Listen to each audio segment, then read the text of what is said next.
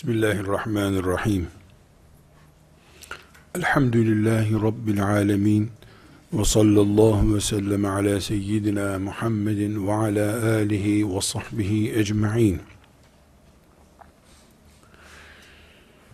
Rabbimizin Kur'an'ını Peygamber aleyhisselam efendimizin sünnetini şeriatımızı böylece kul olarak anlamak ve yaşamak zorundayız. Müslüman yüzde yüz teslim olmuş ve bu teslimiyetinin sonucu olarak da Rabbine ibadet etmeyi kabul etmiş insandır. Sadece örnek olsun, anlaşılsın diye Rabbimin mağfiretine sığınarak bir örnek vermek istiyorum. Bugün biz insanlar olarak belli devletlerde yaşıyoruz. Türkiye diye bir devlette mesela biz yaşıyoruz. İçimizden bizim gibi anneden doğmuş, eli ayağı olan insanlardan bir kısmını bizi idare etsinler diye seçip gönderiyoruz. Başkentte onlar oturuyorlar. Bize uygun buldukları kanunlar, yasalar vesaire çıkarıp bizi idare ediyorlar. Bize şu kadar vergi vereceksin, şunu yapacaksın, evini şöyle yapacaksın diyorlar. Biz onların bu bizi idare etmek için belirlediği kurallardan hoşumuza gitmeyene itiraz ediyoruz. Böyle olur mu bu diyoruz. Ne yaptınız siz diyoruz. Siz yönetici olmadan önce böyle yapıyordunuz diyoruz. Onlar da tekrar oturuyorlar. Beş dedikleri şey hadi üç olsun diyor.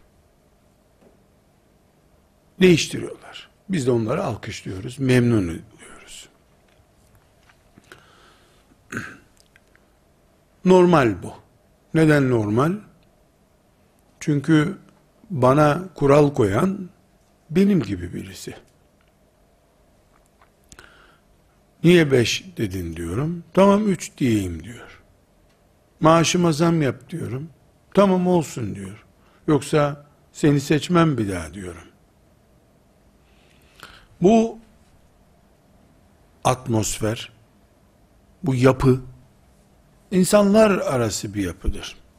Buna demokrasi mi denir, cumhuriyet mi denir, boş ver adına ne deniyorsa o densin.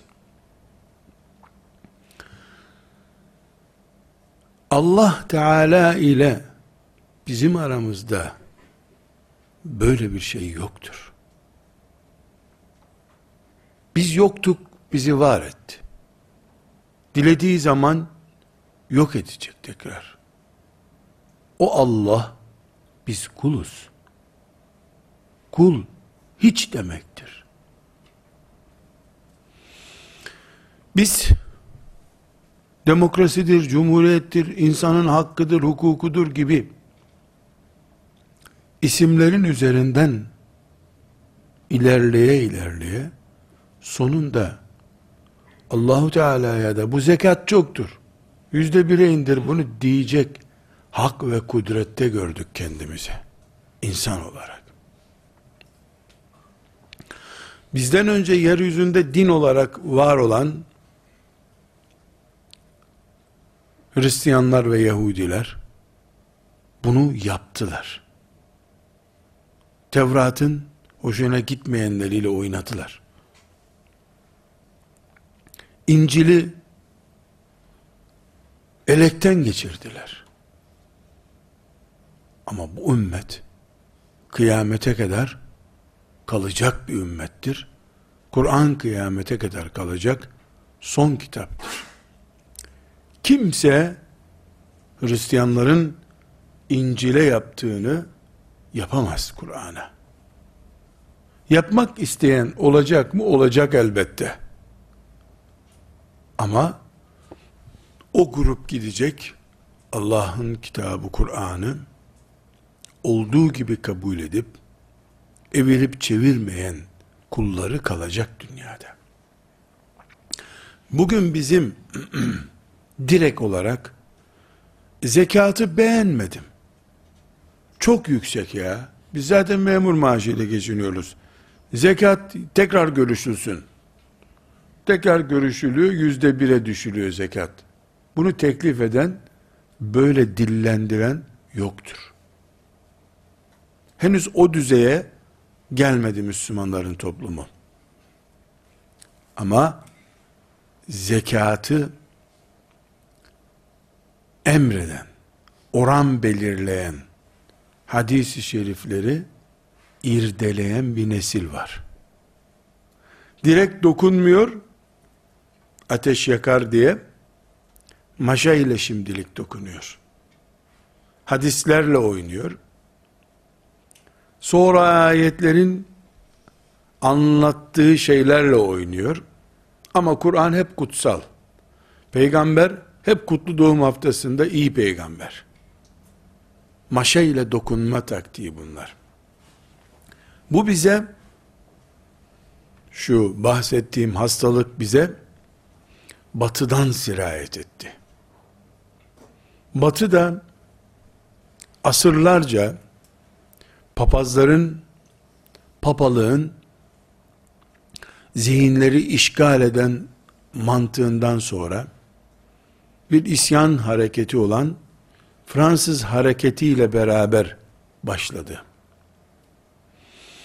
Bugün batı denen kültür bütün insanlığı işgale altına almış. Ya askeriyle ya parasıyla veya düşünce mantığıyla işgal altına almış. Azgın bir hareket olarak ilerliyor. Biz müminler olarak bu hareketin yani bu batı hareketinin içinde değiliz elhamdülillah. Olamayız da. Ama belli nedenlerle ki o nedenleri şimdi mütalaa edip duruşumuzu ve kimliğimizi savunacağız. Batı hareketinin dalgaları altında ezilen nesillerimiz var. Kur'an'a iman ediyor, Peygamber aleyhisselama iman ediyor ama mantık, düşünce tarzı bu batı dalgalarından etkilenmiş olarak geliyor. Örneğin inşallah iyi anlaşılmıştır. Meseleyi izah ediyor. Biz bizi yönetenlere itiraz eder gibi Allah'a ve Resulüne itiraz edeyi, edebildiğimiz zaman Müslüman olmanın bir gereği kalmamıştır.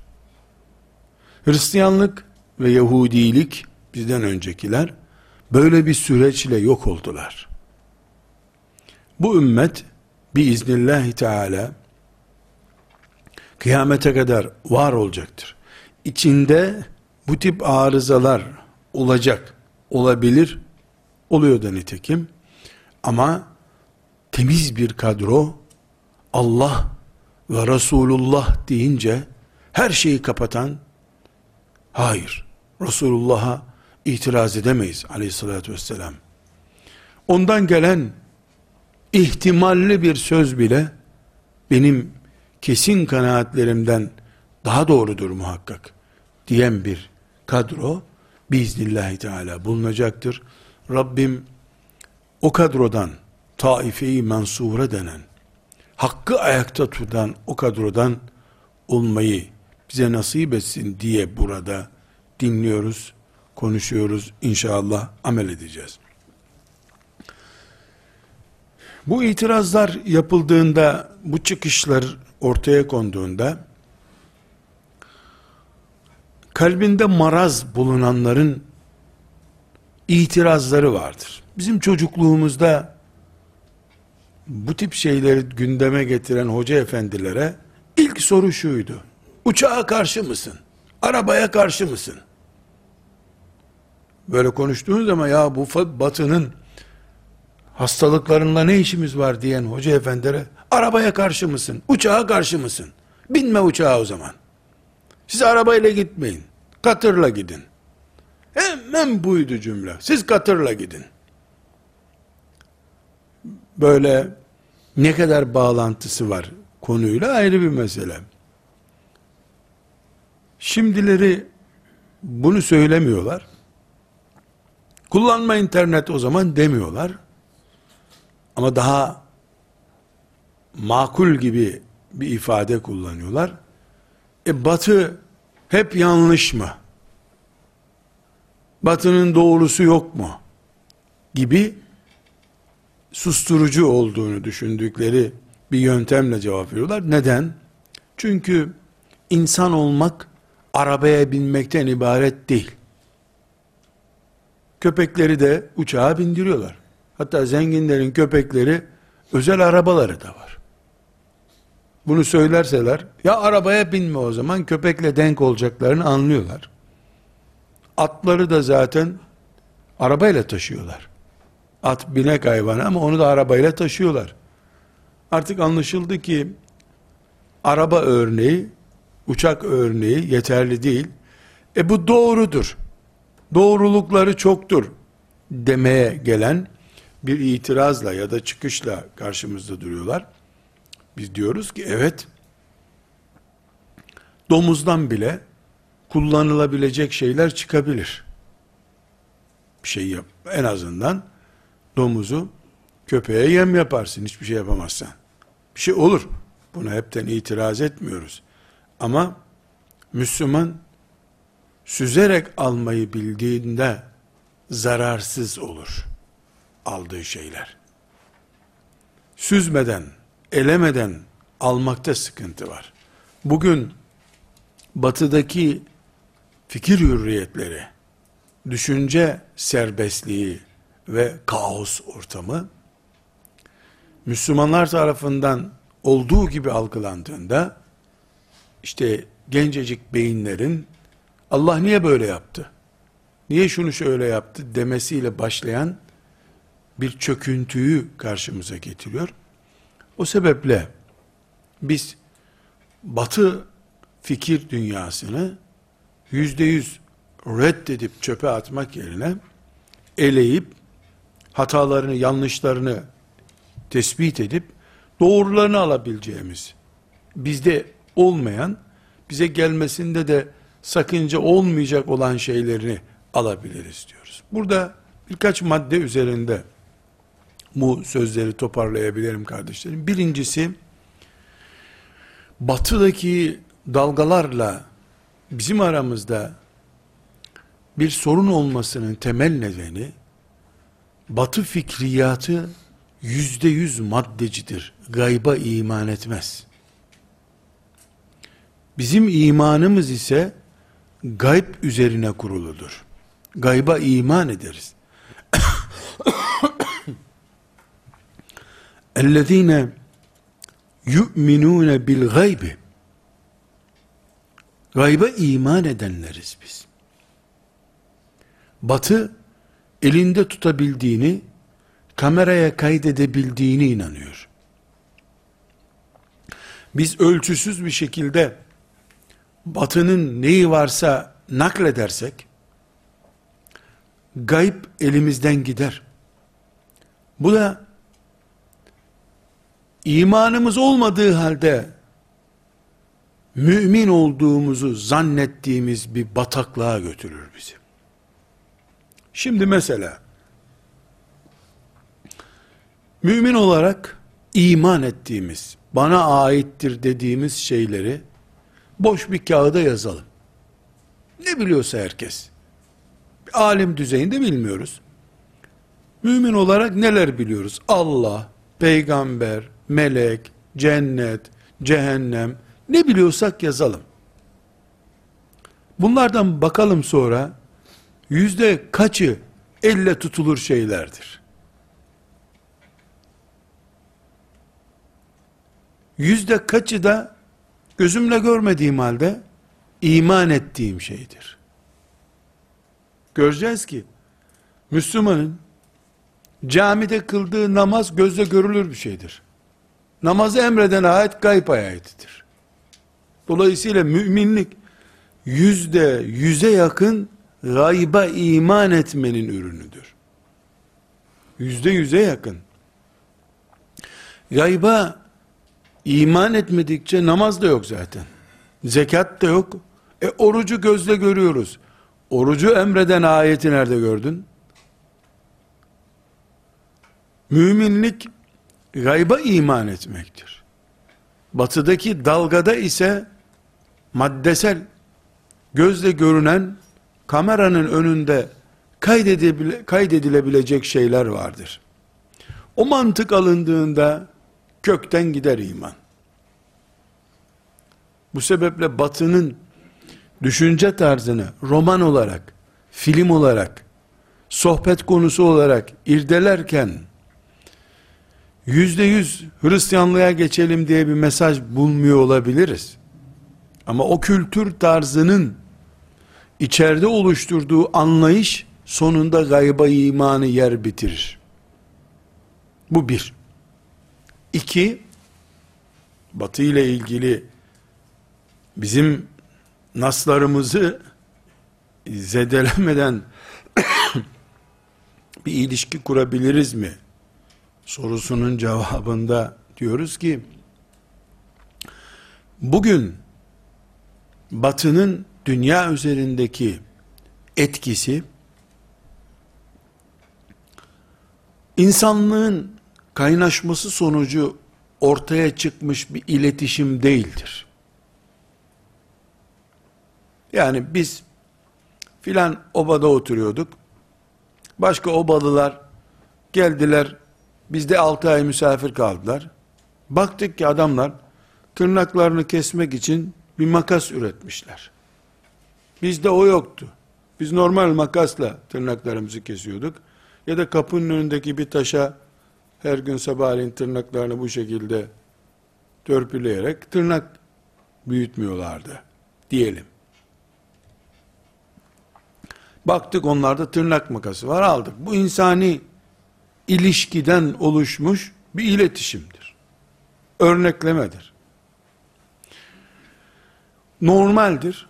Çocuk da annesinden kaşık tutmayı böyle öğretiyor, öğreniyor zaten. Yürümeyi başkasından bakarak böyle öğreniyor. Bugün batının insanlık sadece Müslümanlılar değil, insanlık üzerinde enjekte ettiği kültürü askeri, siyasi ve ekonomik başarısının sonucudur. Askeri olarak, siyasi olarak ve ekonomik olarak güçlü olduğu için Batı tırnak makası kullandıysa insanlara da ekonomik olarak onu satmak ihtiyacı hissettiği için reklamını yapıp bize satmıştır. Batıda giyim tarzı,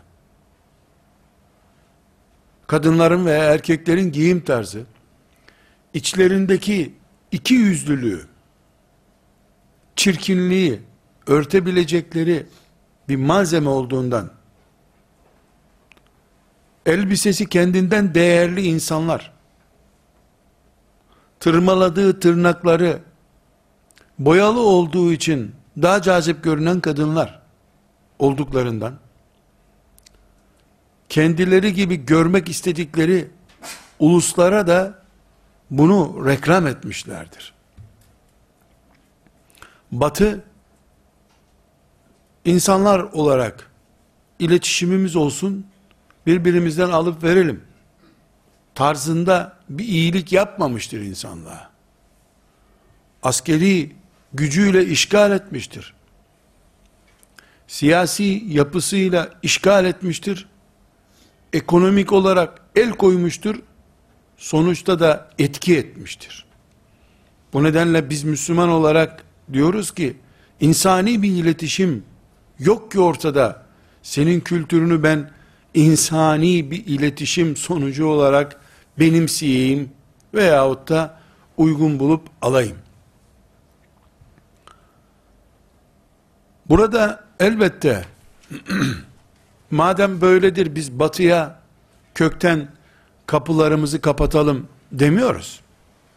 Diyoruz ki batı bu şekilde de olsa bir kültür getirmiştir. Bir hayat tarzı getirmiştir.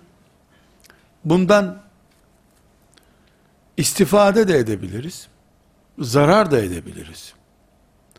İstifadem mümkün olan şeyleri alırım. İstifade etmeyeceğim şeyleri atarım. Elebili, eleyebiliyor olduktan sonra batıdan geldi diye bir sakıncası yok. Çok basit bir örnek vereyim kardeşlerim. Belki nahoş bir örnek olacak. Batılılar tuvalette bizde alafranka denen bir tuvalet sistemiyle ihtiyaçlarını görüyorlar. Yakın asırlara kadar tuvalet mefhumu batıda hiç yoktu. Müslümanlarda ise şehir kurmadan önce tuvalet yapma, banyo yapma kültürü vardı. Ve bizim bildiğimiz Alaturka denen tuvalet mantığı üzerinden Müslümanlar ihtiyaçlarını görüyorlardı. Şimdi böyle bir kutu gibi bir şey yapmışlar. Tuvaleti, tuvalet ihtiyacını onun üzerinde görüyorlar. Sırf batıdakiler böyle bir şey icat ettiler diye bizim tutup o tür tuvaletler haramdır, müşriktir onu yapan, o tuvalete oturan kafirdir diyecek halimiz yok. Ama ne diyecek halimiz var? Ben gavur gibi helaya gidemem. Neden? Bende necasetten sakınma diye bir özellik var. Müslümanlığın bunu gerektiriyor. Ben necasetten sakınmam lazım. O tuvalet defi hacet yapmak yani benim ihtiyacımı gidermek, rahatlamak için işe yarıyor olur. Bu bakımdan bana gelebilir. Necaset sıçraması bakımından benim ihtiyacımı karşılıyor mu karşılamıyor mu? Eğer defi hacet yaparken o arada üzerime necaset de bulaştırıyorsa ben bunu kullanamam. Bu batıda icat edilmiş bir tuvalet çeşidi olmasından kaynaklanmıyor. Ya nereden kaynaklanıyor? Benim mümin olarak iman ettiğim, bende olmasının gerekli olduğuna inandığım değerlerimle ters düşüp düşmemesinden kaynaklanıyor. Eğer Alaturka tuvalet çeşidi eğer biraz daha temizse necasetten daha fazla uzak tutuyorsa e ben bu tuvaleti kullanmam derim. Hayır. Dikkat eden için ikisi de aynıysa sağlık açısından, kültür açısından hangisi önüme çıkarsa onu kullanırım derim. Kökten alıp atma veya kökten teslim olmanın dışındaki alternatiflere açığız biz Müslümanlar olarak. Tuvalet tarzından bunu konuşabiliriz. Burada demek ki bir maslahat ve mefsedet kuralı devreye giriyor. İmanımla ilgili, ibadetlerimle ilgili, temel ahlakımla ilgili bir zıtlaşma olmadığı sürece, ister batıdan gelsin, ister doğudan gelsin. İnsan olarak daha dik duruşumu, daha müreffeh hayat yaşamışımı sağlayacak ne varsa alırım. Hiçbir engel yok. Temel ölçümüz bu bizim. Bir başka husus kardeşler, bugün batı, batıdaki hayat tarzı, tam uyarlanıp alındığında, beni ipsiz sapsız bir Müslüman haline getiriyor. Batı'da herkes Hristiyan neredeyse Ama istediği kadar Hristiyanlık yaşıyorlar. Sadece iki örnekten yola çıkıp batıdaki gibi hürriyetin Müslümanda olamayacağını söylemek zorundayız. Bugün Batı sokaklarında yaşayan bir genç Hristiyan mısın sorusuna elbette Hristiyanım diye cevap veriyor. Hatta misyonerlik yapıyor. Mahallesindeki kilisenin papazı o genci çağırıp sen bizim kilisenin üyesi değil misin? Evet. Sen filan Hristiyan ibadetini niye yapmıyorsun diye sorgulayabilir mi? Sorgulayamaz. Bu insan haklarına müdahale olur. Çünkü batıdaki hürriyet anlayışı herkesin istediğini istediği kadar yapabileceği kanununu koymuştur. İster yapar, ister yapmaz. Ama bu Hristiyanlıkta büyük günah. Ya o başka bu başka deyip susturacaktır. Hristiyanlık batıdaki hürriyet anlayışının altında yok durumundadır. Almanya Hristiyan devlettir.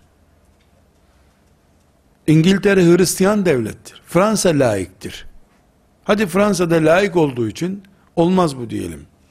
Almanya'da ve İngiltere'de Hristiyanlık vecibelerini yerine getirmeyen birisine devlet ceza verebilir mi? Bunu konuşmak bile, teklif etmek bile mümkün değildir batıda. Hürdür, ister yapar ister yapmaz. İbadetler kendi çaplarındaki, kendi kalemleriyle yazdıkları da olsa ibadetler hürriyet çatısının altında misafirdir. Bizde ise namaz kılmayanın cezası var. Namaz kılmama hürriyeti diye bir şey olamaz. Ramazan günü sokaklarda kimse sandviç yiyemez. Gazoz içemez. Hiç kimse zekatını vermiyorum diyemez. Ebu Bekir radıyallahu anh doğrarım seni der. Hiç şakası yok. Müslüman olmayabilirsin. Müslüman olmayanın üzerinde bir baskı yok. Ama Müslümanların dünyasında zina yok. Zina hürriyete dahil değil. Zinaya çağrıştıran şeyler hürriyet şemsiyesi altında tutulamaz. Biz bu perspektiften baktığımızda batıdaki hürriyet telakkisini sırf internet masrafsız taşıyor bize diye kabul edemeyiz ki. Bir başka örnek hepinizin bildiği gibi batı kültüründe 18 yaşından itibaren herkes o ülkenin vatandaşıdır. Birleşmiş Milletler'in de teminatı altındadır. Kimse kimseye ne soru sorabilir ne de itirazda bulunabilir. Bizde 60 yaşında bir insanın babası sağsa babasının önündeki pozisyonu nedir peki? Babasının paspası gibidir. Annesinin paspası gibidir. Böyle istiyor Allah. Halbuki batı kültüründe kanuni mükelleflik yaşını almıştır. Ondan sonra kimse kimseye soru soramaz hesap soramaz diye bir anlayış vardır. Biz batıdakini olduğu gibi almamız halinde dinimizi yok saymamız lazım. İki net örnek üzerinden bunu tefekkür etmemizi istiyorum arkadaşlar. Birincisi işte batıdaki ibadet anlayışının veya dinen kabahat sayılan şeylerin akıbeti ve bizdeki akıbeti yani bizim sokaklarımızda zina, alkol ve benzeri haramlar olamaz. Müslümanların diyarında olamaz. Hak mefhumuna dahil değildir bunlar. Ama onlarda hak mefhumuna dahildir. Çok daha enteresan bir örnek kardeşler. Mesela çok ileri derecede sancısı olan, sıkıntısı olan veya işte ben bir kabahat işledim diye mızmızlananlar gidip doktora beni öldür diye bir de parasını da veriyorlar. Doktor da iğneyle onları öldürüyor. Bizde böyle bir hak olamaz. Kendi canına kıyma hakkı kimsenin yoktur bizde. Batıda intihar eden zavallı ne kadar bunalmıştı diye acınır. Bizde intihar edenin vay haline diye cenazesi de kılınmaz. Bizde hürriyet Allah'ın karşısında konuşmak terbiyesizliği olamaz hiçbir zaman. Peygamber aleyhisselamın önünde kendi bildiğin gibi iş yapma hakkı olamaz hürriyet. Bu sebeple batıda ne varsa toplayıp sepete koyup bize getirmek gibi bir lüksümüz yoktur. Görüyoruz zaten batıda bu tür anlayışlar sonunda rezillik denen bir noktaya götürmüştür. Burada kardeşlerim pek çok Müslüman için fitne konusu olan bir başlık açmak istiyorum. Dedim ya bizim çocukluğumuzda çok duyardık. Sıkıştı mı sen o zaman arabaya binme. Arabaya biniyorsun. O zaman gavur değil diye meşhur bir dedikoduları vardı. Bu dışarıdan gözlemlendiğinde iyi bir fitne konusudur. Yani gerçekten aldatıcıdır. Müslümanların şehirlerine bakıyorsun. Bir de onların şehirlerine bakıyorsun. Müslümanların elindeki teknik imkanlara bakıyorsun. Onların elindeki teknik imkanlara bakıyorsun. Böyle dışarıdan izlediğinde hakikaten tam anlamıyla bir fitne konusudur. Ve bu fitne pek çok Müslümanı tuzağa düşürmüştür. Şimdi biz bizde böyle geri kalmışlık var. Doğal olan böyledir. Kalalım demiyoruz. Elbette arabasından tırnak makasına kadar ne varsa bende daha iyisi olsun diyorum.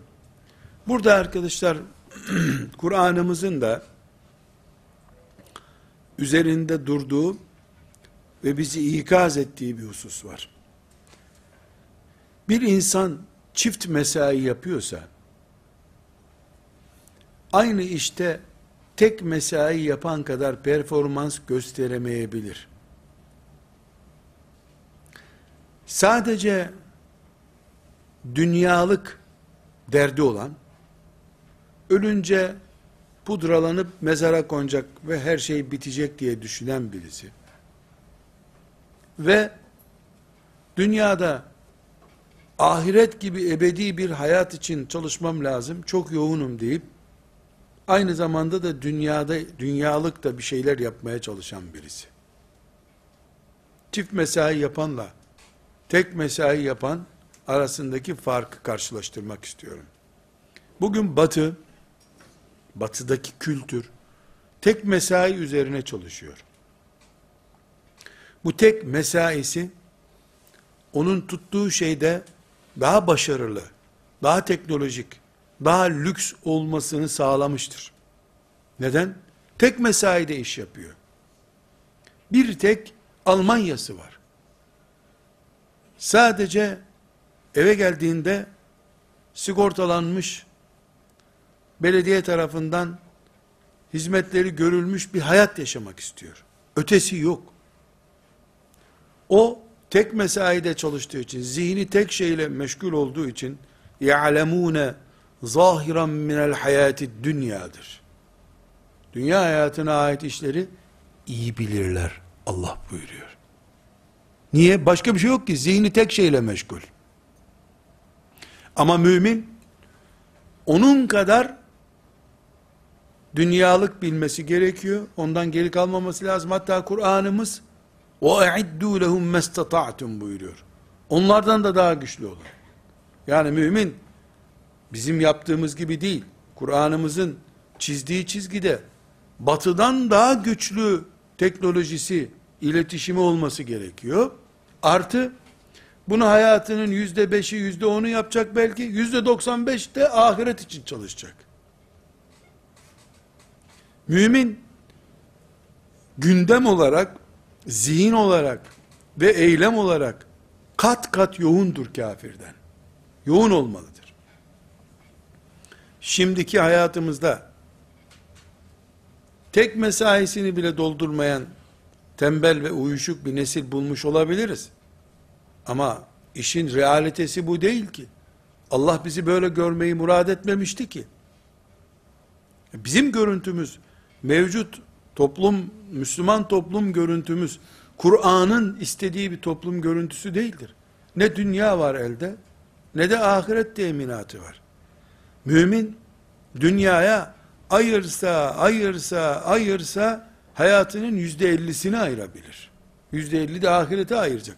Yani bu çok kötü bir rakam ama yani diyelim ki e, ashab-ı kiram gibi bir himmetimiz yok.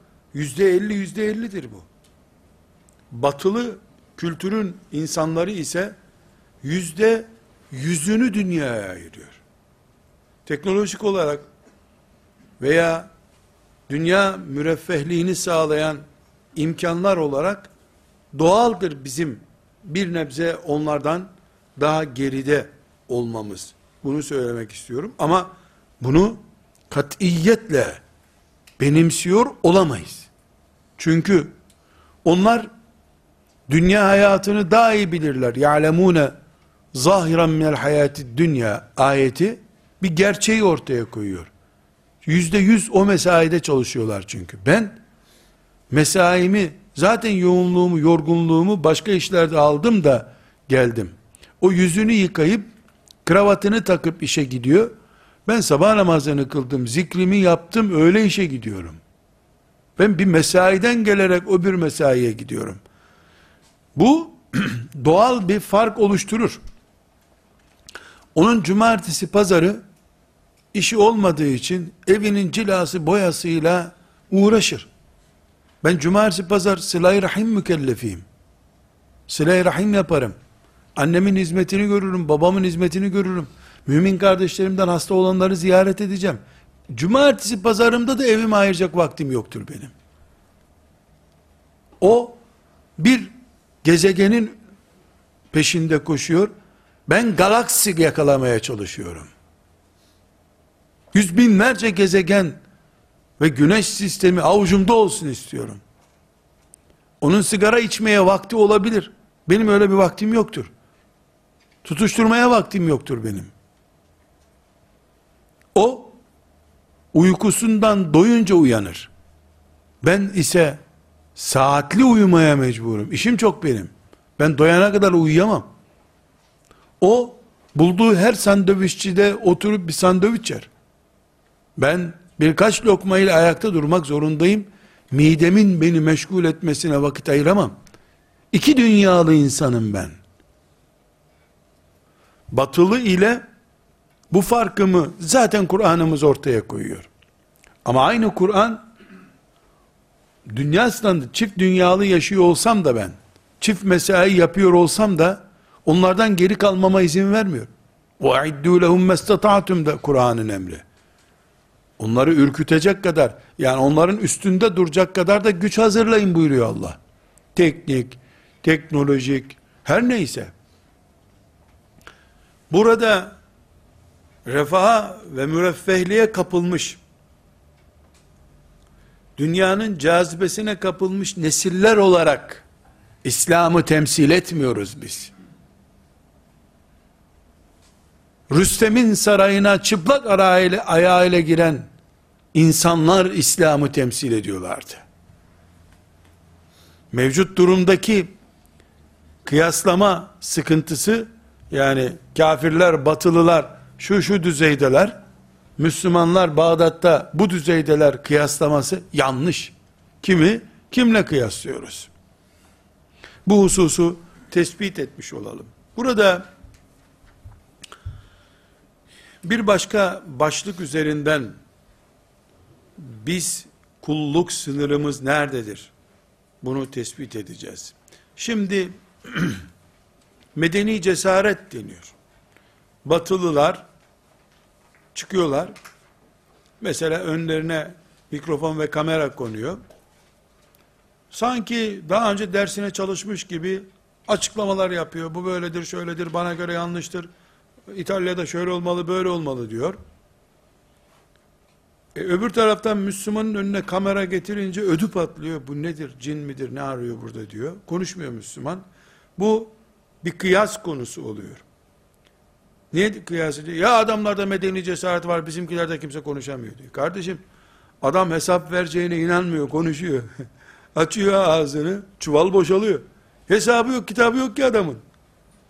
Ben şunu istiyorum, bunu istiyorum diyor. E Müslüman konuşsa, kardeşim Müslüman kelimelerin hesabını verecek kıyamet günü. Nefeslerin hesabını verecek. Müslüman ipsiz sapsız insan değildir ki. Sağında solunda meleklerle dolaşan insandır. İpsiz sapsız hesapsız kitapsız biriyle hesaba kitaba iman etmiş birisi karşılaştırılabilir mi ya el insaf ya? Bu neye benziyor? E sen boğaların birini bağlamışsın zincirle öbürünü de salmışsın boğa güreşi yaptırıyorsun. Bu bir adalet değil ki. Zincirliyle zincirsiz aynı parkurda koşabilirler mi? Bu mantık hatası bir defa. Ama buna rağmen diyoruz ki Müslüman dili perçinli insan değildir. Müslüman da konuşur. Müslüman da tefekkür eder. Müslümanın da hakları, hukukları vardır. Allahu Teala'ya iman ettik diye bizi kendisinden başkasına kul yapmadı ki Allah. Biz kuluz, köleyiz ama Allah'ın kullarıyız. İnsanın kulu değiliz. Zaten insanlardan sıyrılmak, insana kulluk yapmamak için Rabbimiz bizi kendisine kul kabul etti. Burada arkadaşlar çok e, hızlı bir şekilde e, işaret edecek olursak, biz Allah'ın zatı hakkında, sıfatları ve isimleri hakkında düşünüp konuşamayız. Bu bir. İki, Rabbimizin gayb dediği şeyler hakkında oturup konuşamayız. Ve indehu mefatihul gaybi la ya'lemuha illa hu. Gaybla ilgili sırlar Allah'ın elindedir. Bunu konuşamayız. En'am suresinin 59. ayeti olarak bunu net bir şekilde görüyor. Gayb nedir arkadaşlar? Benim bu önümde duran cihazlar gayb değildir. Önümde duruyor zaten. Bunlar da benim sesimi kaydediyorlar. Ortada bir gayb yoktur. Ama burada benim konuştuklarımı kaydeden melekler de var. Onlar gayb, gayba ait şeylerdir. O zaman biz mikrofonu konuşabiliriz, melekleri konuşamayız. İki.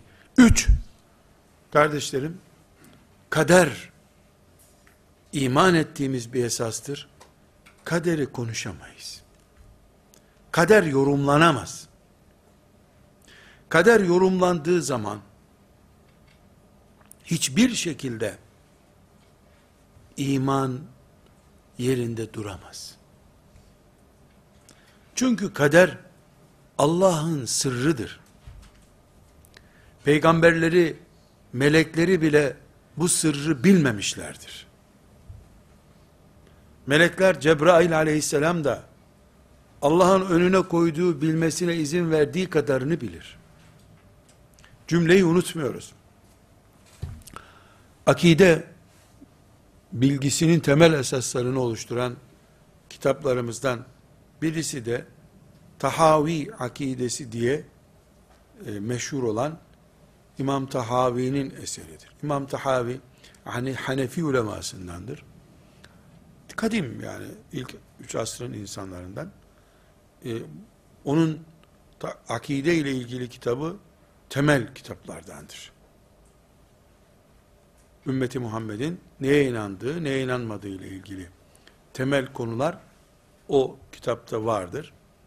Tabi Kur'an ve sünnetten alıntı olan şeyler. Yoksa Tahavi bize bir iman kılıfı çizecek hali yok. Kendisi iman eden birisi zaten. Ama ne yapmıştır? Kur'an'dan ve sünnetten, ashab-ı kiramdan e, derlemiş, toparlamıştır. Onun için kal, kalıp olarak, kaynak olarak e, tahavi muteberdir diyoruz. Onun bir e, ifadesi var, çok hoştur. Diyor ki, kaderin aslı Allah'ın yarattıkları hakkındaki sırrı demektir diyor. Bu cümleyi iyi anlayınız kardeşler.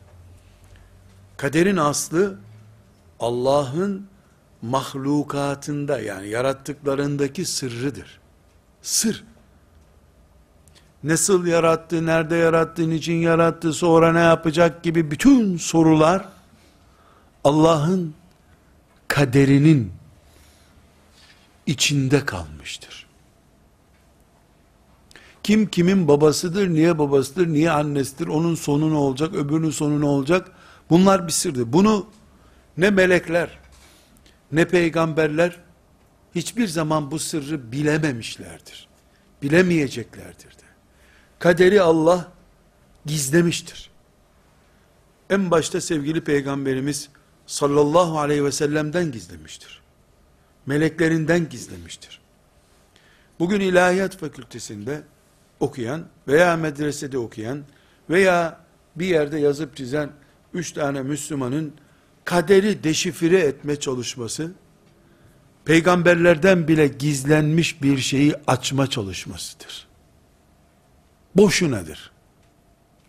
Kader üzerinden trilyonlarca tahmin yürütülebilir, bir tane gerçeğe ulaşılamaz ama.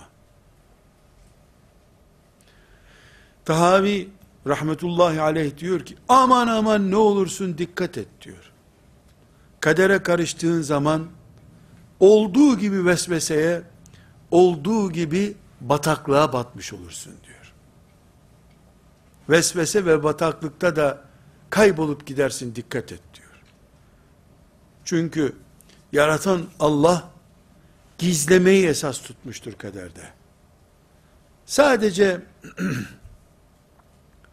bir Müslümanın şöyle elini başına koyup düşünmesine vesile olacak ipucu olarak söylüyorum. Resulullah sallallahu aleyhi ve sellem Allah'ın kaderini bilmiyordu. Miraca çıktı. Levh-i mahfuz sokaklarına diyelim hani bizim deyimimizde girdi. Allahu Teala ile arasında mesafeler daraldı da daraldı. Miraç'tan bir buçuk sene sonra Medine'ye hicret edeceğini bilmiyordu. Medine'deki olayları bilmiyordu. Cihadın akıbetini bilmiyordu. Yani levh-i mahfuza kaderin esrarın yazıldığı yerlere doğru çıktı gitti bilemedi İlahiyat Fakültesinin kütüphanesinde bileceksen eğer, bu bir sapıklıktır. Kaderi bilme çalışması hastalıktır. Bilemeyeceğin kesin olan bir şeyin üzerinde ömür çürütülemez. Şeytan, Müslümanları, kul olduklarını bildikleri halde, bu bataklıkta çabalatmaya çalıştırır. Asırlardan beri böyle olmuştur. Şimdi çok dikkatimi çekiyor. Gençler bu hakikatleri de biliyorlar. Yani böyle bunlar bilinir şeyler olmadığını da biliyorlar. Soru soracakları zaman şimdi kadere imanımız var elhamdülillah ve bunun Allah'ın sırrı olduğunu da biliyoruz. Ama niye Allah şöyle yaptı diyor. Güya sırrı bilmek istemiyor. Hani ona iman ediyor. Olur mu ya peygamberin bile bilmediğini nasıl bileceksin? Ama niye böyle oldu diyor. İşte bu neye benziyor biliyor musunuz? Niye arabaya biniyorsun o zaman? Madem batılıları beğenmiyorsun diyenlerin mantığına benziyor. Müslüman bilmesi gereken çok şeyler var. Onları bilir ama kader Allah'ın sırrıdır. Onu sen bildiğin zaman zaten kader olmaz o.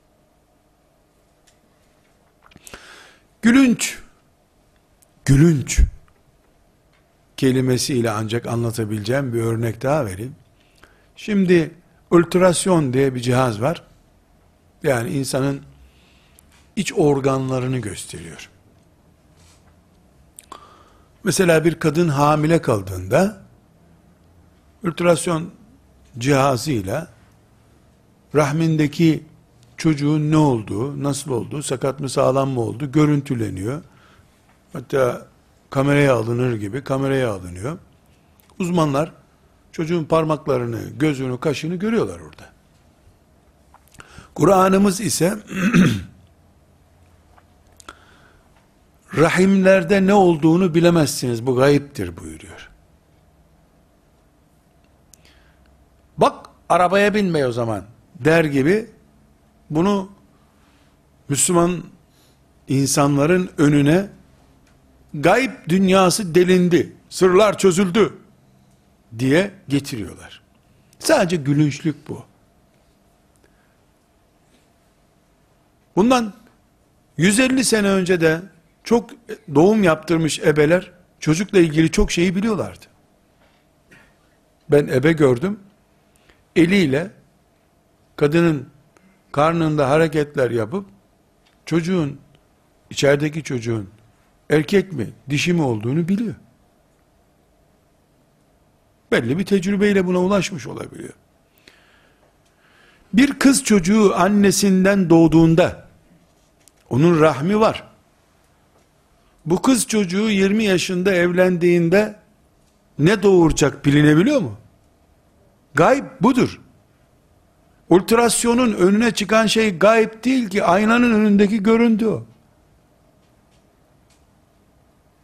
Müminler olarak biz bu kadar basit tuzaklar üzerinden şeytana yakalanmamalıydık. Her halükarda kardeşlerim kader Allah'ın sırrıdır. O sırra ulaşacağını zanneden sadece bataklıkta ömür bitirecektir. Son bir konu olarak kulluk sınırımızla ilgili kul nerede durmalı ile ilgili başlığımızın altında şöyle bir konu daha var. Bilhassa bu zamanda yaygın bir fitne konusu olarak gördüğüm için bu başlığın altına konmasında fayda gördüm. Şimdi kardeşlerim, kafirlerin ellerindeki bilgi bizim neyimiz olur? Sorduğumuzda bunu ikiye ayırıyoruz. İmanımız ve ibadetimiz, ahlakımızla ilgili olan bilgiler, teknoloji, iletişim ve benzeri dünya hayatımızla ilgili bilgiler. Bir Müslüman olarak ben, matematik, biyoloji, jeoloji, tarih ve benzeri konularda yüzde yüz hürüm. Batıda, doğuda, kuzeyde, güneyde nerede ve kimde bulursam alırım. Almak zorundayım üstelik. Çin'de olanı da almayı bana emreden peygamberim var. Aleyhissalatü vesselam. Bilgiyi ikiye ayırdık. İmanım, ibadetim ve ahlakımla ilgili olanlar ve hayatla ilgili olanlar dedik. Hayatla ilgili olanlarda hiçbir sorun yok. Konuşmaya da gerek yok bunları zaten. Ama bir Müslüman İncil okuyabilir mi? Tevrat okuyabilir mi? Cevap. Bu tam anlamıyla bir tuzaktır. Neden? Çünkü şeriatımız yasakladığı bir şeye giden yolları da yasaklıyor. Müslümanın elinde kaldırılmış dinin, Hristiyanlığın, İncil'inin olmasına izin vermez İslamiyet. Adamlar neye inanıyorlar bir bakalım. Din, akide bir bakalımlık konulardan değildir. Bilgisayarına bakabilirsin adamın. Nasıl ayarlamış, nasıl dizayn etmiş bunu diye. İncil'ine bakamaz. Neden? Şundan dolayı. Peygamberler masumdurlar. Koruma altındadırlar. Onlar için müstesna, geçerli değil bu. Bunun dışında etkilenmez beyni olan hiçbir insan yoktur. Asla yoktur. İnsan beyni etkilenir bir organdır. Sigara içen çok yakın bir arkadaşım benim sigaraya karşı yoğun tepkim olduğunu bildiği için bana bir gün dedi ki ben sigaraya nasıl başladım biliyor musun dedi. Nasıl dedim? Düşman olarak başladım dedi. Sen de çok ileri gidiyorsun. Benim akıbetime düşersin dikkat et dedi. 38 yaşında sigaraya başlamış bu arkadaş. Başlama nedeni de bir camide hoca olarak görev yapıyor. Her cuma becerip lafı sigaraya getirirdim diyor. Etmeyin Müslümanlar sigara kokmayın filan derdim diyor. Yoğun sigara gündemi günün birinde sigara merakı oluşturdu bende diyor. Ve gördüğün gibi sigara içiyorum şimdi. Herkes için geçerli bir kuraldan söz etmiyoruz. Bunun başka başka nedenleri de var şüphesiz. Ama insan mısın? Üşürsün, etkilenirsin, terlersin. Beyinlerimiz bizim çelik değil. Ahşap da değil. Etten kemikteniz. Bu sebeple etkilenecek beyinlerle yaşıyoruz ya. Birinin felsefesine, öbürünün İncil'ine, diğerinin Tevrat'ına şöyle bir göz atmamız bile risk oluşturabilir bizim için. Kardeşlerim, burada gayet hassas olunacak bir şeyi örneklendirmeye çalışıyorum. Mesela,